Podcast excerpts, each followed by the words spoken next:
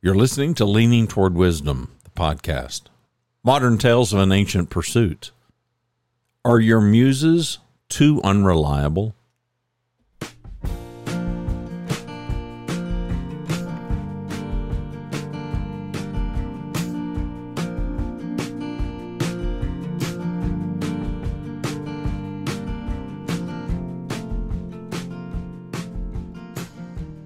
Helen Hanson, she is a writer of thriller fiction. She once wrote Inspiration is the windfall from hard work and focus.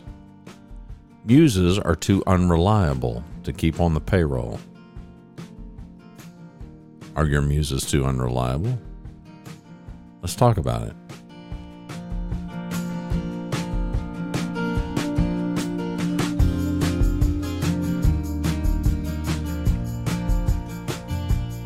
A muse is a person or personified force who is the source of inspiration for a creative artist. I would modify that definition slightly by saying that a muse is any source of inspiration for creativity. Do you have a muse? Have you ever had a muse? Through the years of leaning toward wisdom, I have talked about two that have occupied the Yellow Studio from the beginning for now well over 22 years. Speaking of Yellow Studio, greetings and welcome inside the Yellow Studio. My name is Randy Cantrell. I'm your host here. The website is leaningtowardwisdom.com.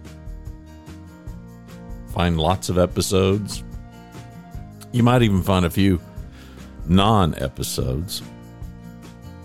I still occasionally hear from people in the audience who read the blog, as they call it. We call them show notes as podcasters, but kind of amazed at people that will read copy and they won't click play, but it's fine. I'm I'm not opposed. In fact, it it speaks to one of the big muses that I have mentioned for a long, long time here inside the Yellow Studio, and that is books books I love to read. The other is a guitar. It was back in July that I started the Great Purge. I won't bore you with the details. You can go back and hear all about it if you haven't been paying attention. Around 1,500 books, give or take, exited the Yellow Studio donated to the local library, where I suspect the majority of them were sold in an annual sale to raise money for said library. The few that I decided to keep, well under a hundred titles, I don't know the exact number, I boxed those up, safely stored them away for the next chapter, the next iteration of the Yellow Studio. This is version 2.0. Version 3.0, Lord willing, is coming sooner or later. By mid August, whatever muse the books had served, well, it was gone. Or was it? Well, the books were gone, but any muse or source of inspiration, well, that seemed far from gone. Uh, the sleep, I'm a hopeless insomniac. Sleep and the books, they were gone, but the inspiration, it was running full throttle, wide open and I began, this is sometime around July, August. I began this unprecedented recording role prompted by hours and hours and hours of writing. Feelings, phrases, words, quotes, lyrics, and photographs prompted the chasing of many ideas. I'm not saying any of the ideas are good you know you're you're the one clicking play so you can decide for yourself. I only know that i had more episode ideas brewing than i had ever had before. You know usually i am working at any given time with this podcast leaning toward wisdom. I'm usually working on uh, four to six ideas. Half of them are never going to see daylight uh, because easily half of them are just going to languish. You know, they're never going to get fully developed. Uh, some of them are just, I'm just going to abandon them, but I don't erase them. And suddenly, in the span of, I don't know, a month, maybe less, I looked around and I realized, you know, man, I've got 20 drafts going. I've got 20 show ideas that have a title and at least a couple of paragraphs of notes. And I started, well, I started to look at the totality of these things and trying to figure out, okay, which ones do I want to push across the finish line? One idea begets another. It's always worked that way for me. And there was no attempt to keep that habit in play. I wasn't trying to produce new ideas because I already already knew I got I got more ideas than I really have time to pursue. Didn't matter. It happened anyway. One idea would spark another idea. Now, my workflow, just so that you know, has been to look at these ideas. So typically, like I said, it's four to six ideas, and I'm looking, okay, I mean, does one leap out? One one is always going to kind of leap out and whack a mole, right? I mean, it raises its head and gets my attention, and I'm like, yeah, yeah, I want to. Now, 24 hours later, I could be looking at the same list, and I could, and a different one could whack a mole, rear its head, and I'm chasing that one. And I'm not a distracted person. I'm not. I'm not a hyper uh, jump here and there kind of a guy. I'm I'm typically a start to finish, or at least I try to be kind of a start to finish kind of a guy. But here I am. I'm I'm in this newfound mode of man. It's just thoughts and ideas are coming pretty fast and furious. I would sit here inside the yellow studio, headphones on and I'm listening to the BoDeans or Dawes or the Heavy Heavy or it could be anything. Ry Cooder, Jackson Browne, John Prine, Tom Petty. And I'm noodling on an idea. Headphones are on, music's playing. I got this one draft that I'm kind of working on, this one thing that I'm okay, let, us push this episode across the finish line. Let's get this thing ready to record and some phrase, maybe some lyric, maybe some photograph, something prompts me then to open a new draft where I would, as I my habit is, I would create a title, just a title. Okay, maybe maybe if if I had it, I would craft some sentence or something. I'd make a note so that I could give that title some context. So when I come back to it, okay, it'll spark, respark the memory, and I'll have, at least have a launching off point. And then I'd go back to my original work. Well, I kept finding that that, hap- that would just happen over and over. And I'm like, okay, well, the ideas are just growing. The episode ideas are growing. You know, great. Now, instead of finishing one idea, I've just created yet another idea, I would think. You know, never mind. I, I just, I would try to get right back and trudge forward to at least get one episode pushed across the finish line. I just, I leaned into the process. And then I got COVID.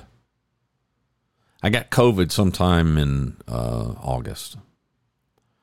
It was my first foray with the virus, and I will forever blame my contracting it on, well, in part, my, my poor sleep habits, provoked mainly by all the changes that was were going on in life and the changes that I was planning. By the way, changes that I was completely desiring to make, changes I was looking forward to. But, you know, changes that were still putting my mind into uh, well, or I should say, putting my mind on a higher octane than maybe I had experienced in quite some time. I wouldn't describe my mind as racing so much as doing cartwheels. And I'm usually a bit more settled than that. But man, I, I was I was not then and as I hit the record button today, I'm I'm not today either. So this is not the norm. But listen, as you and I both know, we've never been here before. Here, right here, We've never been here before. We've never been this age. We've never been at this age in this place under these circumstances, trying to do whatever it is we're trying to do. We are all in uncharted water as we enter a new day or a new night. I thought about the muse and I thought about my references that I have made through the years, especially on this podcast, to my my two most mentioned muses, books and this guitar. The biggest muse, the one that required clearly the most space and was the most obvious, well, the books, they were gone. I was no longer surrounded by all the book spines that had surrounded me for years and I was I was happy about it. Check that. I was thrilled about it. I never did experience the sadness. I did not experience the difficulty that I predicted. Now, before the great purge, I had dreaded it. I had been fearful that I would struggle to decide which books am I going to keep, which books are going to go. But on the first day of sorting, I found myself fully engaged to see how few I could keep and how many I could part with. So I piled the books in the hallway just outside the yellow studio. At one end of the hall were the keepers. At the other end were the goers. And it quickly became a game to see how small I could make the keeper section and how large I could make the goer section. And you know what? It was easy. It, it was super easy, far easier than I had imagined. And instantly, it was liberating. Once the books were gone from inside the yellow studio, I sat here and I wondered if my proverbial muse, these books, I wondered, were they a muse at all? Or were they rather a weight, an impediment? What if I'd been wrong all these years about these books serving me as a muse?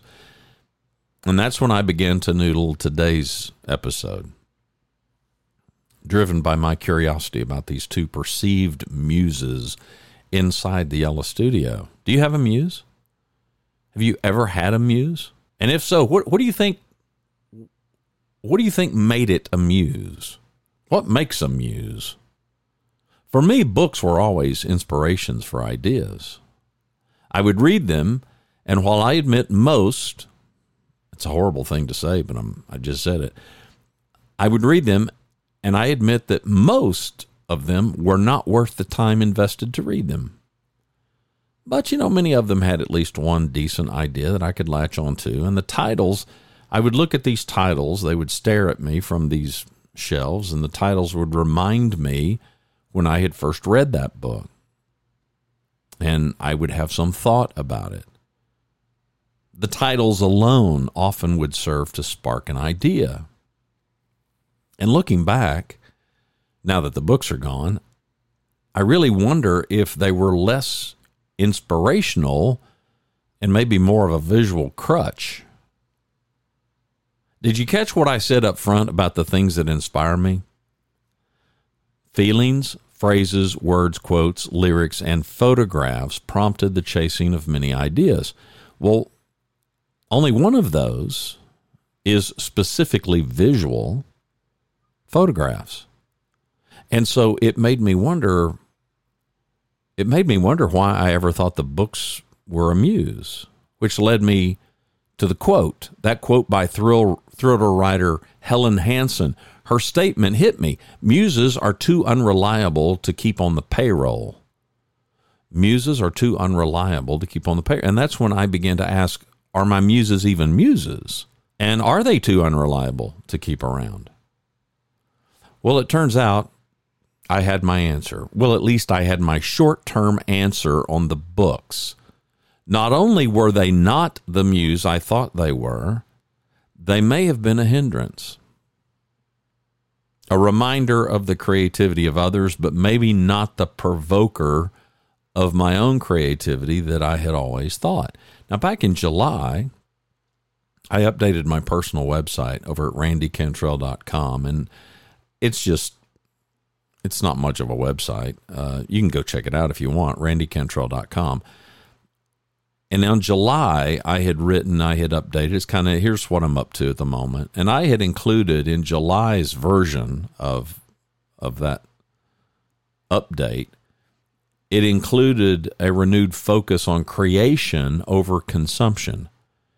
So I was already thinking about these things long before I started the Great Purge in July.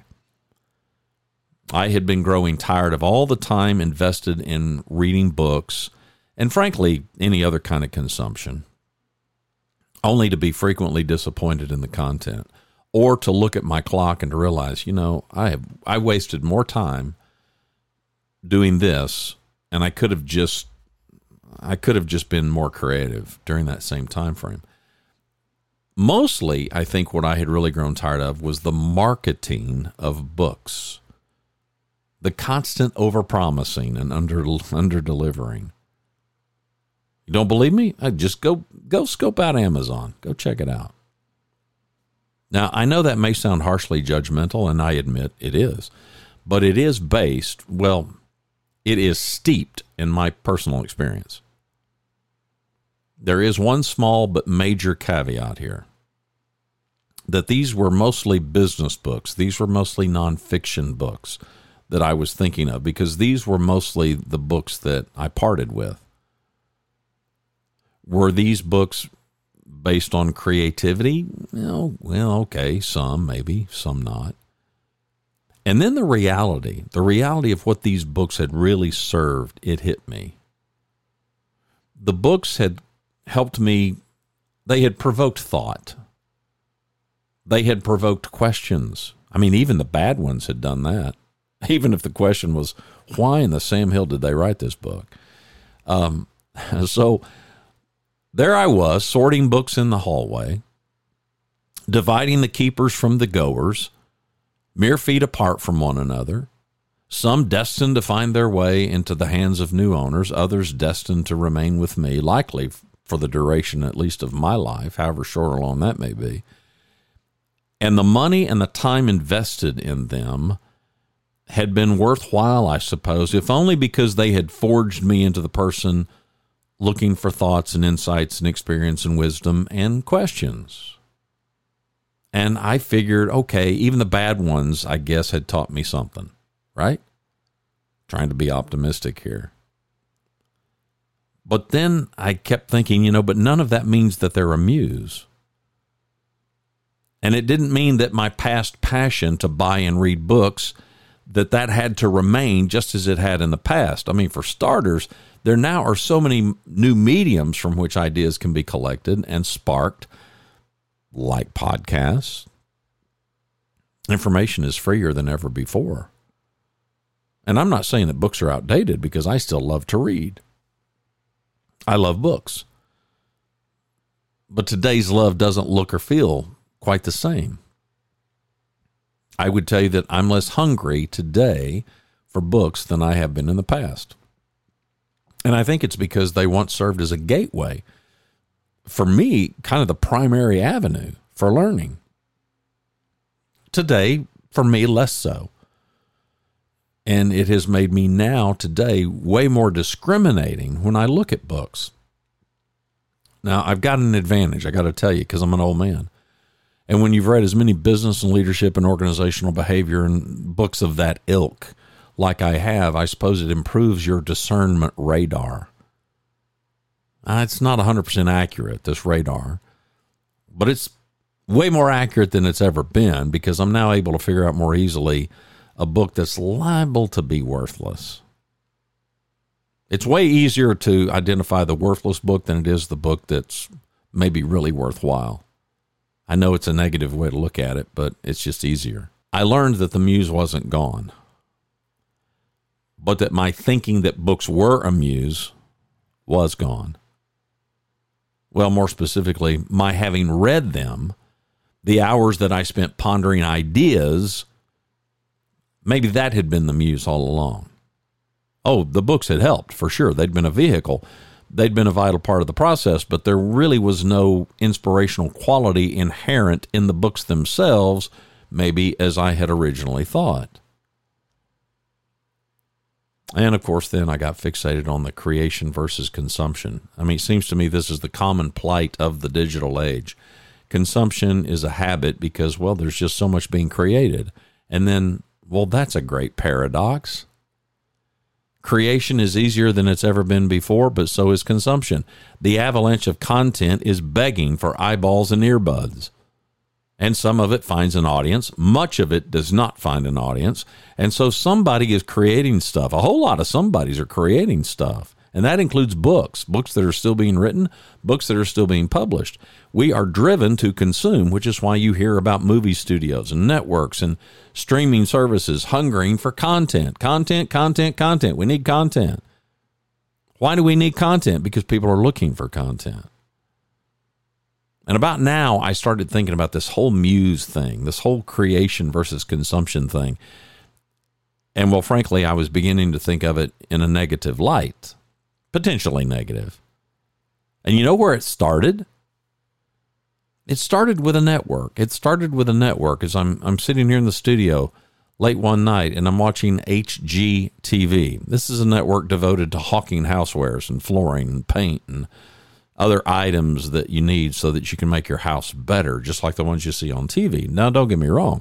I'm a fan. I'm a big fan. I love HGTV. And a number of the renovation shows I really enjoy. Marketing is designed in part to lure us, to create or at least identify our need or our desire. And so, sparked by watching young women posting updates on social media and the creative things they were doing in their homes, I began to think about this whole Muse thing. And I began to think about how HGTV and other platforms were fueling dissatisfaction with our spaces, particularly our homes. Well, I don't like my house. My house doesn't look like that. I mean, look at that. Man, look at that kitchen. That kitchen looks so much better than my kitchen improving something, growing. These are important components of my life. I love them. I'm devoted to these things. I get it.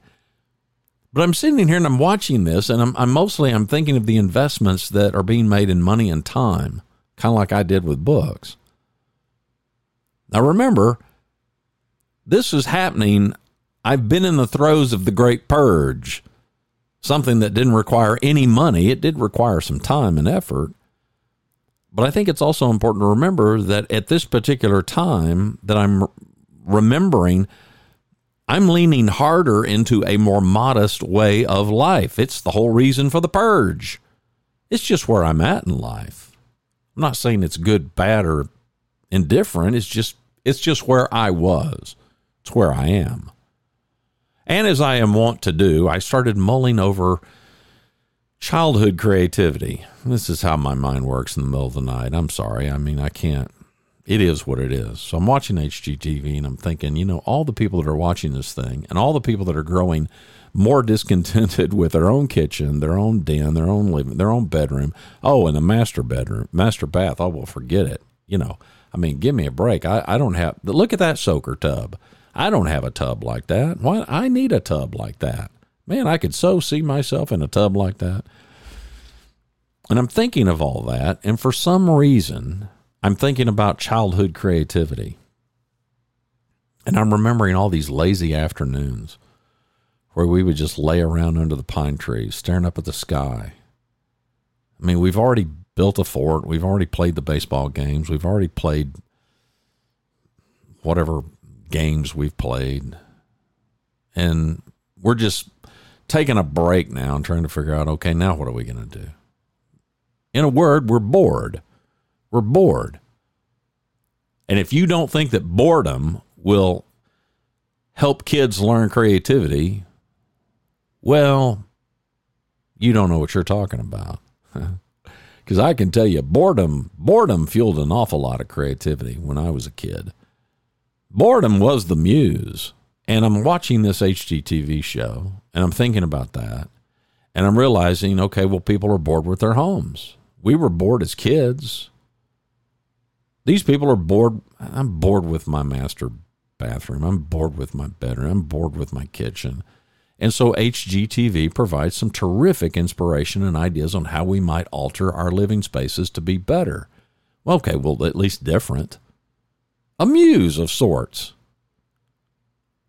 Is the marketing done on HGTV? By the way, you do realize that all of HGTV is marketing. I mean, whether it's through advertising or programming, it's it's all it is all marketing, hundred percent. Is it a muse? Well, it's cert- it's certainly not how I had always thought of a muse, but on this particular evening, I'm watching it and I'm thinking, well, you know, maybe it, it, I mean, it could fit the bill if you consider the ability of a muse to foster discontentment. it's not really how I had seen muses before. I still don't. Because for me, in that moment, it smacked more of covetousness than it did inspiration for creativity. It was just like, oh man, look at that! I want, I want that. I don't have that. And then I cast my eyes over to my left and I see the guitar, my guitar. One that I saved up for dollar by dollar for, I don't know, a few years until I could afford it. Still in the case, still with that static plastic protector on the pick guard. Never mind that I bought the guitar back in 2007. And like the books, I had two distinct memories of the guitar, and they both involved some people that I love. One, an old friend who passed, and the other, a, a young lady who, in fact, just months ago became a first time mom. Two people. Two people who create music, something I've never done. Two people who can play the guitar, something I've never learned. They are the only hands that have fretted this guitar since I bought it brand new in 2007. Stanley, my lifelong boyhood friend who died back in 2013, he was the first to play it. Sophie, a young lady who married a young man that I'd grown close to, she was the second. Only those two. Along with the books, I've long declared that owning a guitar, even though I don't play the guitar, has served as somewhat of a muse. But really, it's just based on my love affair with the instrument, a love affair that never drove me to learn it, but it did drive me to listen to other people play it and appreciate their abilities. Well, not this particular guitar, but just the guitar in general. So here I sat inside the yellow studio, having concluded that the freedom of the books is now serving me better than hanging on to them. I mean, I've I've got this. Is it an outlier? Could be. Is it systemic? Don't know. I just know that I'm in this wave of producing ideas. Again, you can judge good or bad. I don't know. But the volume, the volume of the creativity, without question, is amplified. And it's then that I realized my love affair with the guitar didn't have anything to do with owning one. Because the reality was that owning a guitar had only served as a reminder that I could, if I wanted, walk over there, get it from the case, and try to learn. But I never have. I never have. And I've owned guitars almost all of my adult life.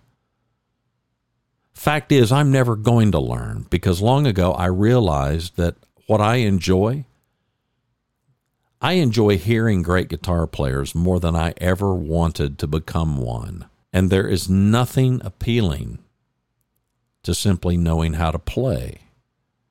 I would much rather listen. I would much rather watch other people who do it well. So, what to do with this muse?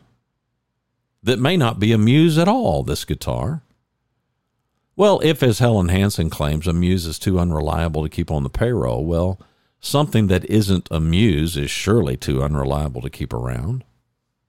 Maybe. And then I decided I would aim my attention at the first sentence of Helen's quote Inspiration is the windfall from hard work and focus.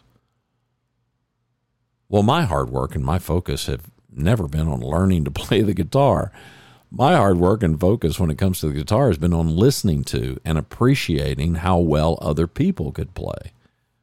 I hadn't worked hard at all to learn. I had invested a ton of time into hearing other people play, though. But this guitar, this particular guitar, This guitar has been played by a friend who was closer to me than a brother. In fact, he was the brother I never had. I did some shows about him, so I won't belabor it here. All you got to do is go to the website leaningtowardwisdom.com. Just search Stanley, and you'll find them. Now, let me be clear this guitar is not some classic high end instrument, this is not some collectible. It's a middle of the road guitar that I got because I thought it might it might give me a better shot at learning to play the guitar because this particular guitar has a lower action. Now, the action on a guitar is the height of the strings off the fretboard. And the higher up they are, the harder it is, the more difficult it is, the more pressure you have to apply with your fingers to fret the guitar to make a sound. Well, learning the guitar, any guitarist will tell you, is not the most comfortable thing to do, which is largely why many of us who set out maybe to learn, gave it up. So I'd save my money and I get this particular guitar because it's got a lower action and it is way more comfortable to play than your typical acoustical guitar. Well, obviously, my plan was more in my head than in my fingers because I never did the work. Keeper or goer, this guitar? Well, this was a whole lot tougher thing. This was a much, much tougher decision than the books because even though it was less of a muse than the books, there were specific people associated with this guitar. One of whom was extraordinarily special to me. And I've got audio recordings of Stanley playing this guitar. You know, I went so far. I, I, go over, I get the guitar out of the case, I grab my phone, I begin to take some pictures. Because now, in this moment, it's the middle of the night, remember. I'm anticipating I might sell this. And at some point, I grew sad. I grew sad for the instrument. I grew sad. Here's this instrument built to be played, and it's not. And if I keep ownership of this thing, it's never going to be played because I'm never going to learn. And I begin to think, is this I mean, is this guitar destined to live its entire life in a case? A pick guard that the protective sleeve hasn't been removed in 15 years? A pick guard destined to be free of pick marks? A fretboard completely devoid of human fingertip oil? I mean, is that, is that going to be the destiny of this instrument? And I wondered how many songs, how many songs how many songs this instrument has already sacrificed over a 15 year life because of just some unlucky draw of being sold to a guy in Dallas, Fort Worth, Texas, a guy that's never going to play. And I felt sad. I felt sad for the guitar. I know. I gave I I did. I absolutely gave human emotions to this inanimate object, this guitar. And it drove me to take those pictures thinking, you know, maybe it's best. Maybe it would be best to find this a home where it can be put into the hands of a player instead of a dreamer. I just couldn't think of it. I took the pictures, I upload the pictures to my computer, and I'm sitting here and I'm looking at these pictures, and I just can't think of this thing as being a goer. Since 2007, it's been a keeper a few songs, only two players.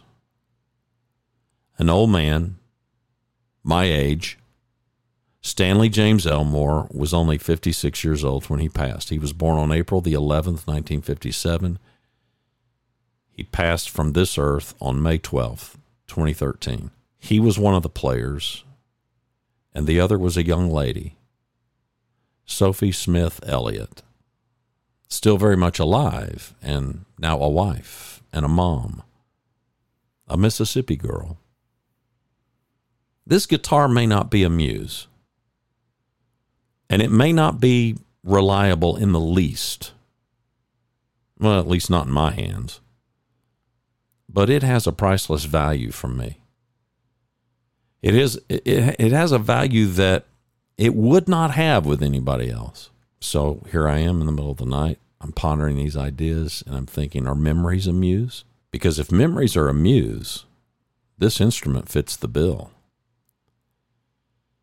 And that earlier statement that I had made feelings, phrases, words, quotes, lyrics, and photographs prompted the chasing of many ideas. I added an important muse, one that had been staring at me the whole time memories. Memories. And I changed the sentence from past tense to present tense. And I also made it a bit more personal and I made it more specific. And I reframed that sentence like this Memories feelings, phrases, words, quotes, lyrics, and photographs prompt me to chase new ideas. Memories, feelings, phrases, words, quotes, lyrics, and photographs prompt me to chase new ideas. And with all apologies to Helen, I modified her quote too to more ideally suit my current situation. And I reframed it like this Inspiration may be the windfall from hard work and focus, but muses are sometimes too valuable to part with.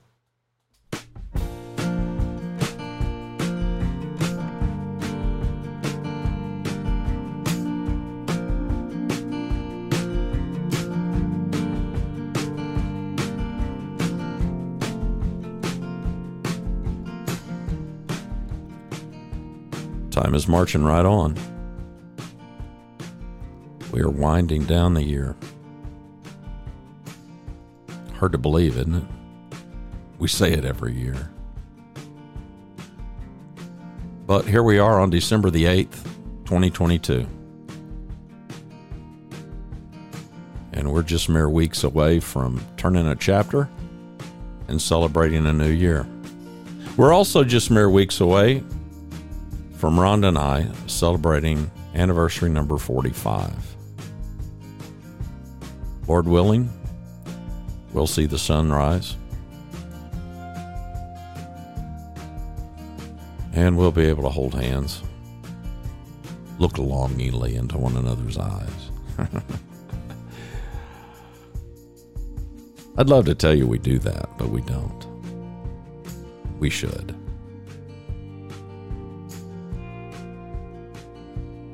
Speaking of muses, she's the biggest muse of all for me. You didn't think I'd end without bringing that up, did you? I hope you've got somebody that special.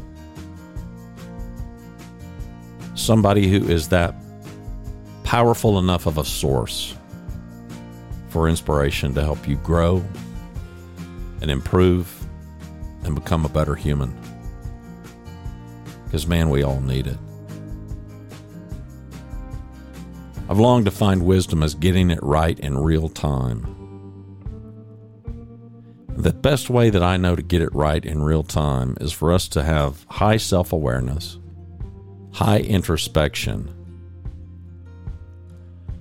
and trusted people around us who care enough about us that they will challenge us in all the best ways to make sure that we're seeing it right.